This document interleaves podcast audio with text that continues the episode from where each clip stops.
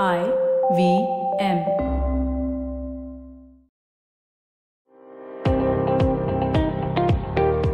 Welcome to All Things Policy, a daily podcast by the Takshashila Institution.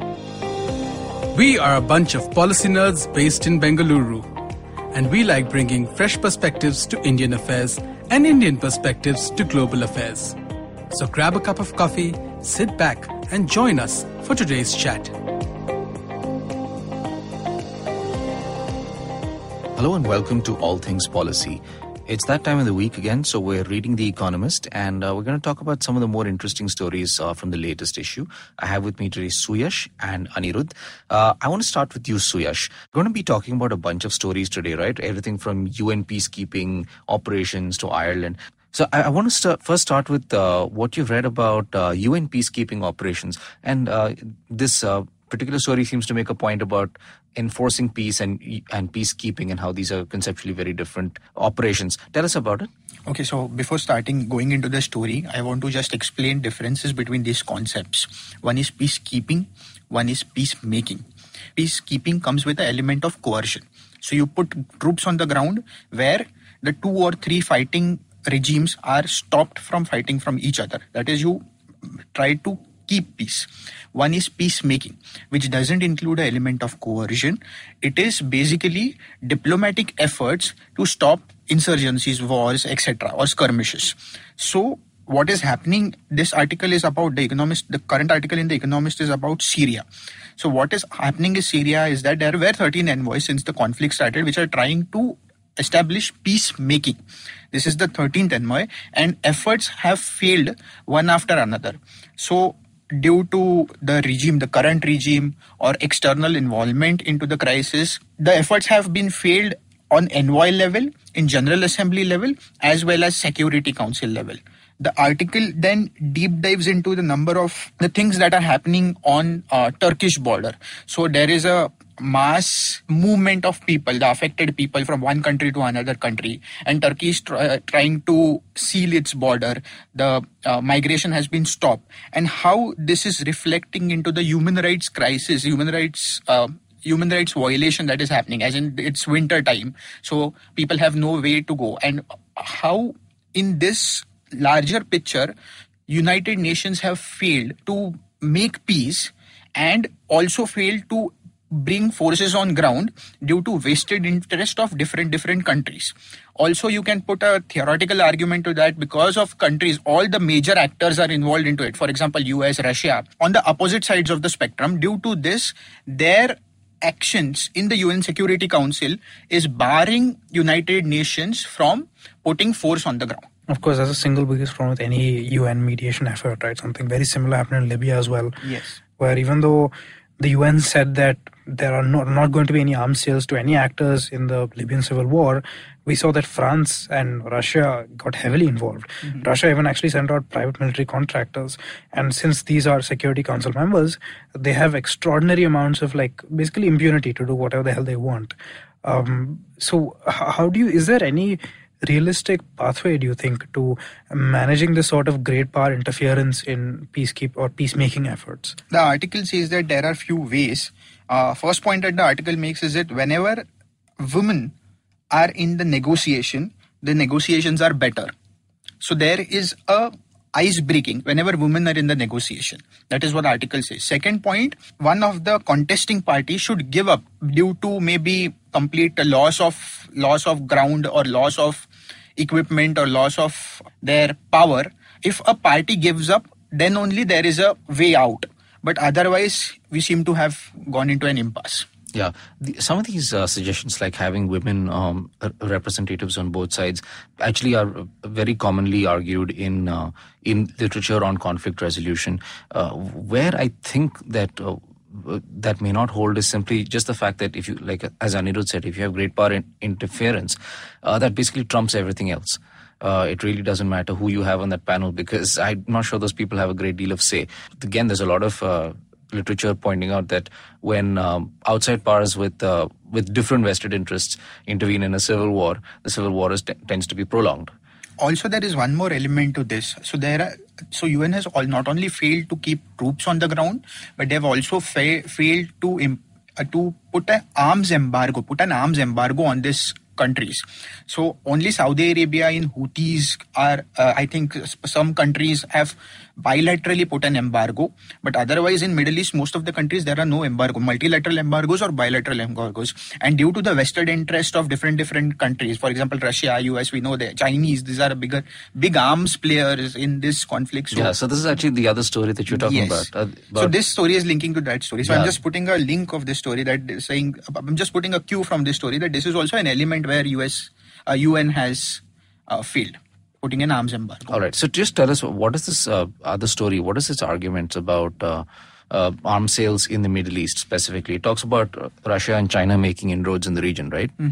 So US has been one of the big bigger players in the Middle East. Also, the SIPRI data recently came out with Chinese making heavy inroads in top 20 arms exporting companies, and Russia. The peg to this article is the ref- recent defense expo that happened in uh, Dubai. Russia had a major display there, and Russia is trying to make an inroad as well some of these countries have put restrictions on their arms, self restrictions on their arms helps to the Middle Eastern countries, especially Saudi Arabia, for example, US, some of the European countries, Canada, etc. However, this is giving a edge to countries like Russia and China because they are not self-restricting themselves from uh, exporting arms like drones, for instance, to this country, and that is where they are making a major inroad into these markets. Um, and as we, as we, I pointed out recently, the SIPRI uh, data is backing this by saying that number of companies. Uh, there are four companies already in top 20 list of exporting data, and we don't have data on all the companies. So, China and Russia are making major inroads into Middle Eastern markets. China, I believe, is one of the world's biggest exporters of UAVs now, and I think there's there's, a lot of Middle Eastern actors who are actually interested in buying Chinese stuff. And for me, it's also quite interesting how China and Russia are competing to basically uh, gobble up bits of the defense market that the US is slowly being pushed out of, right? So, because uh, China offers reasonably uh, modern equipment at very low prices. Uh, Russia is more on the cutting edge end of the spectrum, so in that sense, they end up competing with the Europeans and Americans a lot more. But as you said, it's it's a very interesting game, and it's constantly getting hotter. And it's it's difficult to see how there can be a reasonable way forward to peace in various parts of the Middle East when it's just so profitable for major powers to be involved in selling arms to both sides. However, it is too early to say that US has been pushed out. US is getting pushed out. Definitely because, not. I mean, they still yeah, dominate the global arms sales market, but they're slowly losing a bit of market share. because major type of the equipment that goes here is aircraft, and uh, US is a major producer of that and exporter Yeah. in Saudi Arabia. Yeah, so Saudi Arabia really has no choice other than to go to Western Europe or North American suppliers of combat aircraft, basically. I want to move on to you, Anirudh, and uh, let's move to first Southeast Asia and then Central Asia. Uh, what is going on in the Philippines? Well, since we've been on the subject of um, the Americans poking their nose where it's not really required, so I'm, I'm sure that all of our listeners know that uh, the, the Philippines president, uh, Mr. Duterte, has had quite a confrontational relationship with the US in the past, but it's never really ac- amounted to anything more than just rhetoric.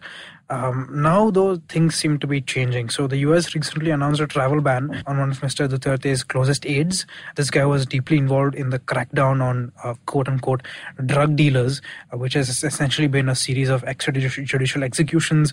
We're not really sure what the selection process is for, the targeting process is for any of these people. Um, and there's obviously no sort of trial or evidence being presented in a lot of cases. So, the US has basically used that as an excuse to ban Mr. Duterte's aides from coming into the US. Uh, Duterte first responded by banning his cabinet from traveling to the US and has now said that he's going to be abrogating an agreement which allows the US to base troops there, um, which which might have a lot of ramifications for the South China Sea dispute. Um, as you know, there's a considerable overlap in claims between the Philippines and China in the region.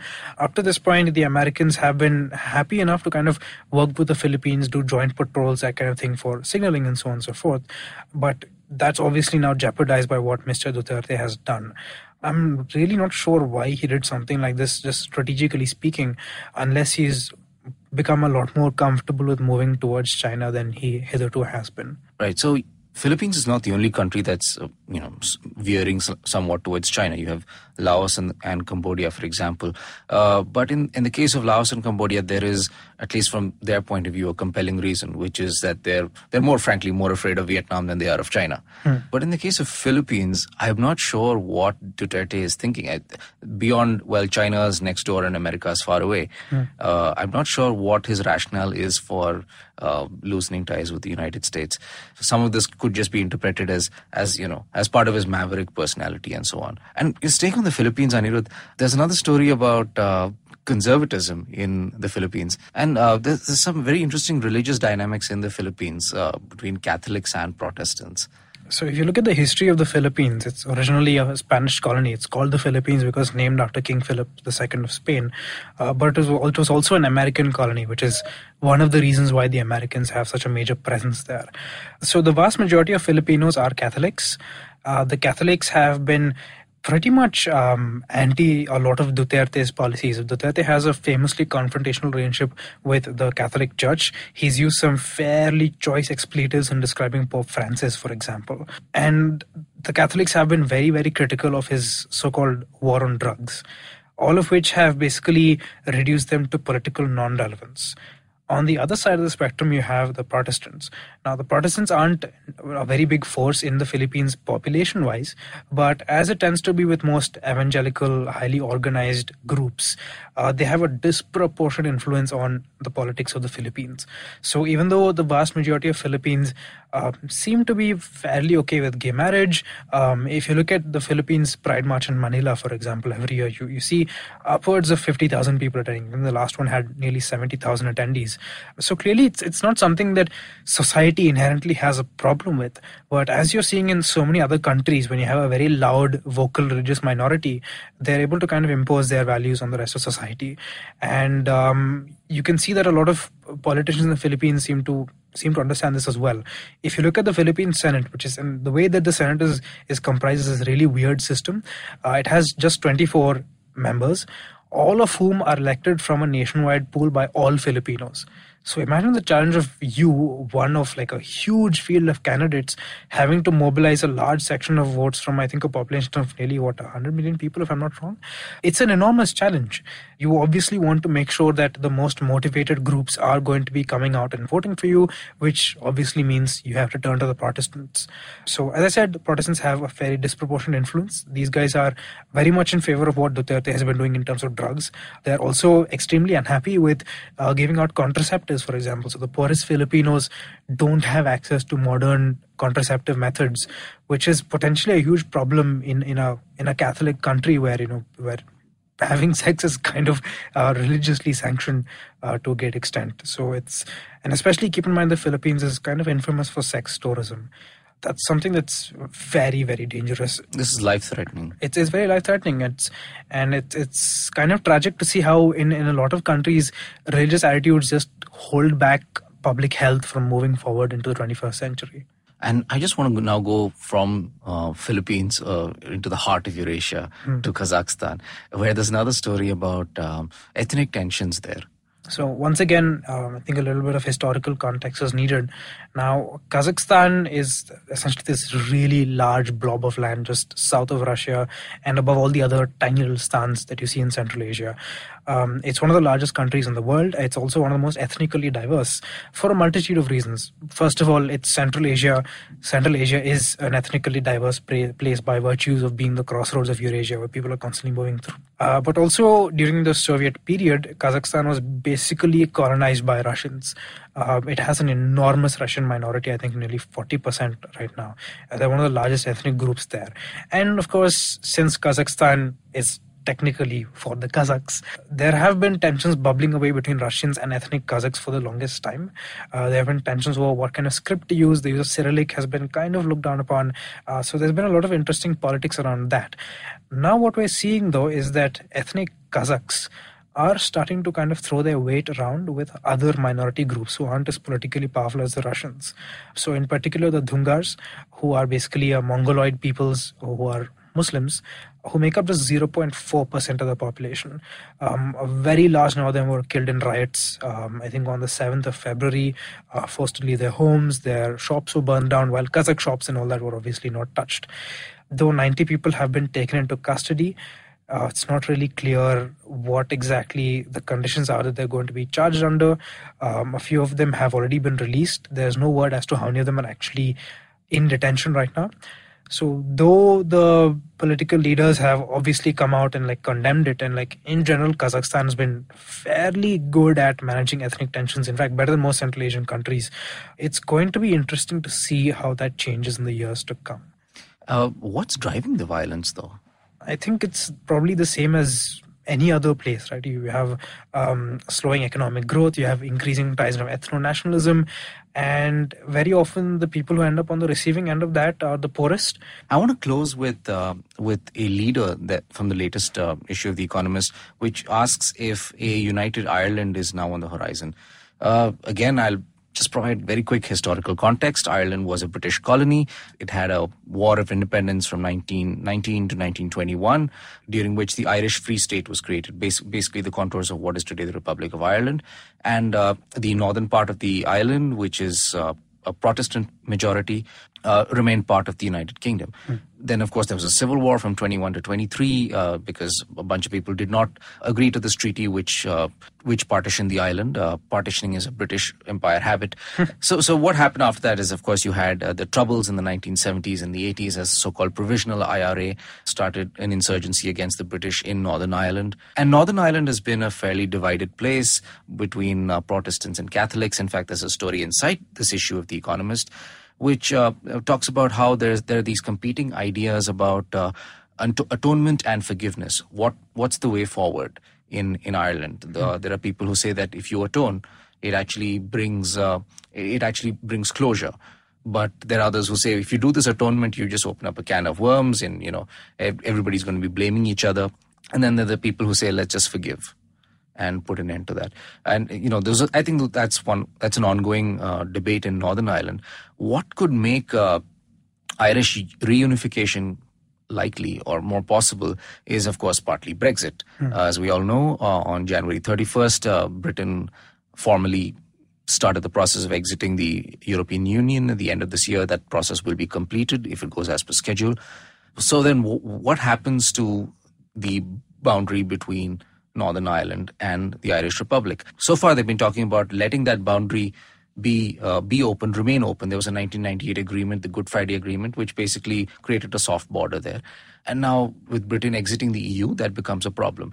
This also comes at a time when there's been a sort of uh, surprise result in an election in. Uh, in Ireland, where uh, the Sinn Féin, uh, which is a party that has links to the IRA, the Irish Republican Army, has actually gained a lot of votes.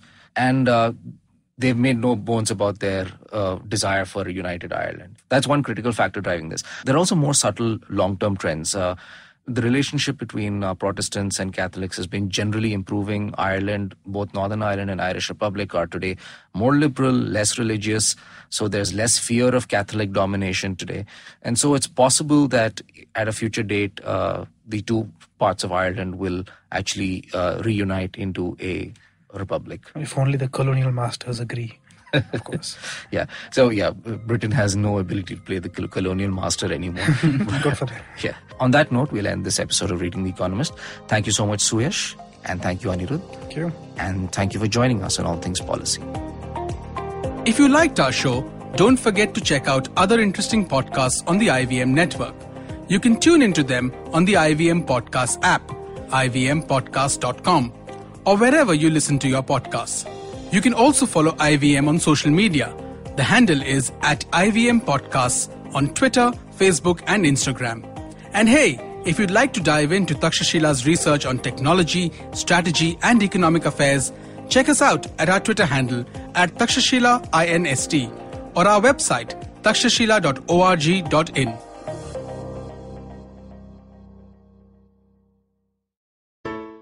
Hey, hey, it's been another great week on the IVM Podcast Network. On All Things Policy, Ananya Desai and Rohan Pai discuss recurrent bans on fireworks during festive seasons in India and discuss possible solutions to tackle India's air pollution problem. On the Habit Coach podcast, Ashdin Doctor welcomes Sahil Mehta, an esteemed mountaineer and author of the book Break Free. Sahil shares a transformative experience which became the catalyst for embracing discipline and fulfillment. The episode explores the profound impact of vulnerability on personal growth.